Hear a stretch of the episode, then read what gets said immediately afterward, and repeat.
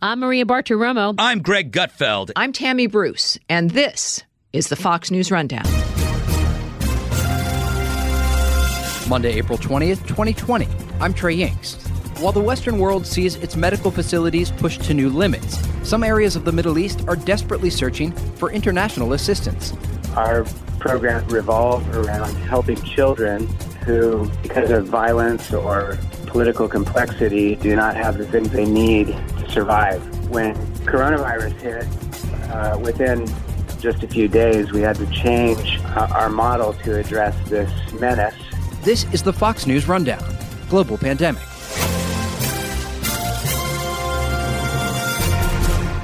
The coronavirus is reportedly spreading among refugee populations in the Middle East, though a lack of testing is making it difficult to pinpoint just how bad the outbreak is.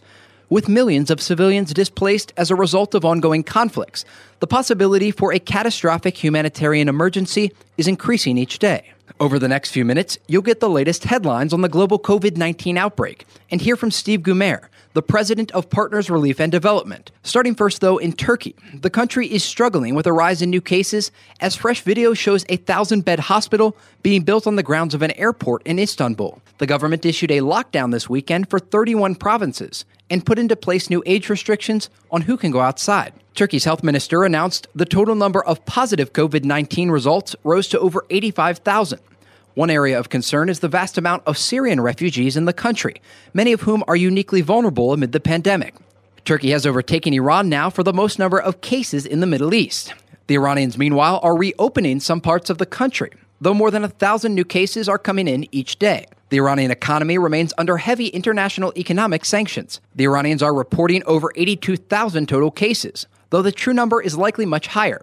Finally, in Afghanistan, reports say 40 people have tested positive for COVID 19 at the presidential palace of Ashraf Ghani. Afghanistan is reporting around a thousand total cases, but needed testing isn't feasible or available, in part due to widespread Taliban control. So, how can coronavirus be properly treated in areas of the world that are living amid active conflict? for 26 years, we've been working in Myanmar and the surrounding countries, and then since 2012 in Iraq and Syria and Yemen.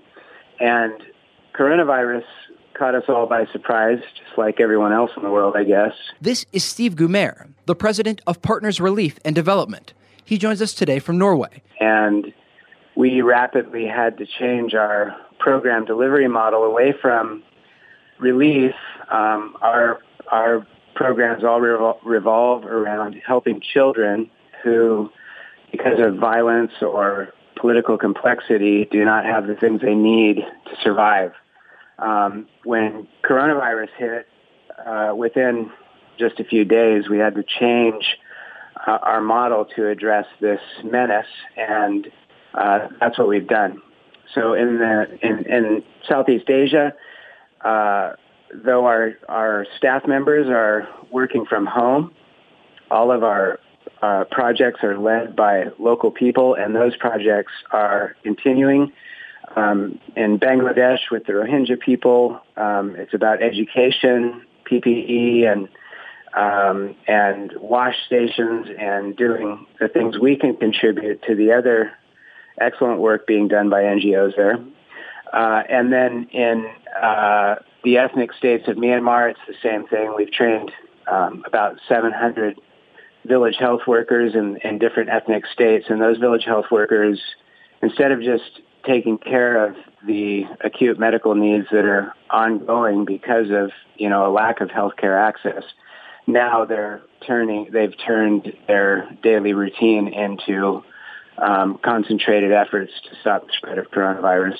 And then in the Middle East, um, it's been a lot harder um, because of the distance between us.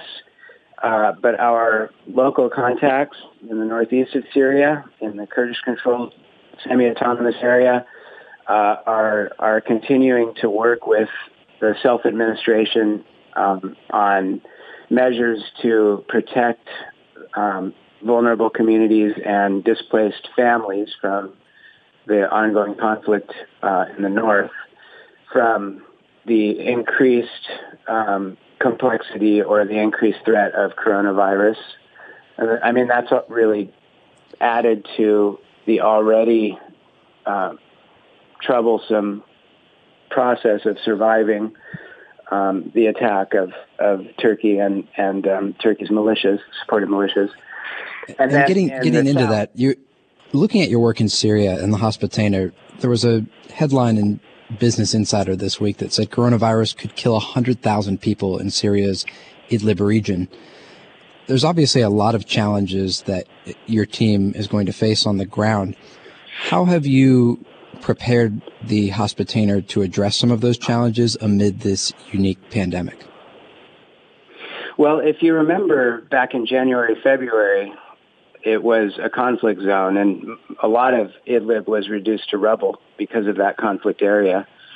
Um, and we had already begun the process of getting permission to get the Hospitainer deployed. It's a mobile hospital, and um, and just when we were getting permission from the Ministry of Health uh, with our local contacts negotiating that process, uh, that's when the coronavirus really came on the scene, and, and we included that in our request to diagnose and, and care for people.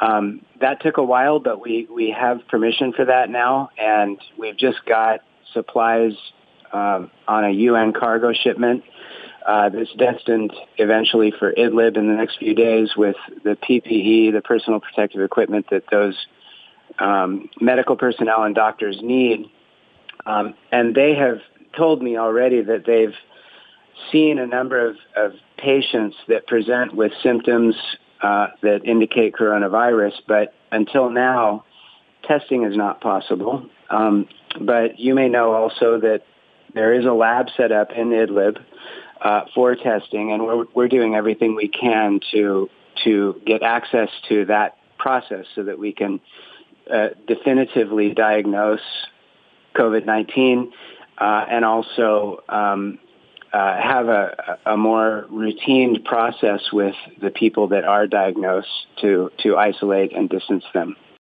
You've been listening to Steve Gumaer, the president of Partners Relief and Development. We'll be right back after a short break. And I understand some of the information around this is sensitive because you are working on the ground in Syria. But when it comes to sourcing tests for COVID 19, how do you go about doing this? I mean, actually getting these tests on the ground to the front lines of, like you said, a place that was in the midst of an active conflict earlier this year. Yeah, we had an order in place already to bring test kits to the Hospitainer and, and also to some of the medical facilities that were still active in the area. Um, but we had to cancel that order because WHO and uh, the Assad regime uh, have have made a different deal or a different process in order to get test kits uh, available in a lab in you know the places where it's likely to be a hotspot operating. Idlib province is one of them. Damascus, of course. Um, so we're in in the south of Syria, we're doing everything that is within our power to do uh, with the with the incredible both violent complexity and political plex- complexities of what's happening there. And just take me back a little bit into your founding of this organization and and what you have put into it and, and sort of the agenda. I think what I've found so interesting about it is there really is no political agenda. It's a humanitarian agenda, and you're operating in uh, such politically divided regions, but able to operate pretty freely. Yeah, thanks for asking that, Trey, and I'm, I'm glad you looked at our website. Uh, our imperative is is to work for the freedom and fullness of children in conflict areas. And what we all know in the whole world is that children suffer on both sides of any conflict. If it's only two sides, normally it's many sides. And that those children are often denied the fundamental things they need to survive, food being the first one, water, shelter, access to health care and school, education. And through our work in Myanmar over these years, uh, it's been affirmed many times that we occupy a very special place, and we've decided that as a team, we're going we're going to do everything we can to to take that place. And uh, where children are denied those fundamental things, whatever side of the divide they work on, we will work to provide those things. Um, obviously, this produces complexity in our own decision making. Um, it also has made us run afoul of, you know, um, of, of uh, normal processes in the aid uh, process, especially as it relates to state level aid, where it's a, more of a diplomatic imperative than a moral one. And and uh, but but we have found a place to complement the large scale aid that's happening uh, at state level uh, in order to uh, salvage the lives and and uh, and and and and work for the freedom and fullness of children who are in that place of suffering and denial of basic services. So there is there's no clean, simple equation, neither for Myanmar or for Syria or Yemen, for example. Uh, but but we continue to strive to, to negotiate for access to children who suffer, starve, or otherwise are denied those basic services uh, in order to provide them for them. Steve Gumaer, the president of Partners Relief and Development. Steve, thanks again for your time. Thanks, Trey. You've been listening to the Fox News Rundown. Rundown. Stay up to date by subscribing to this podcast at foxnewspodcasts.com. And for up to the minute news, go to foxnews.com.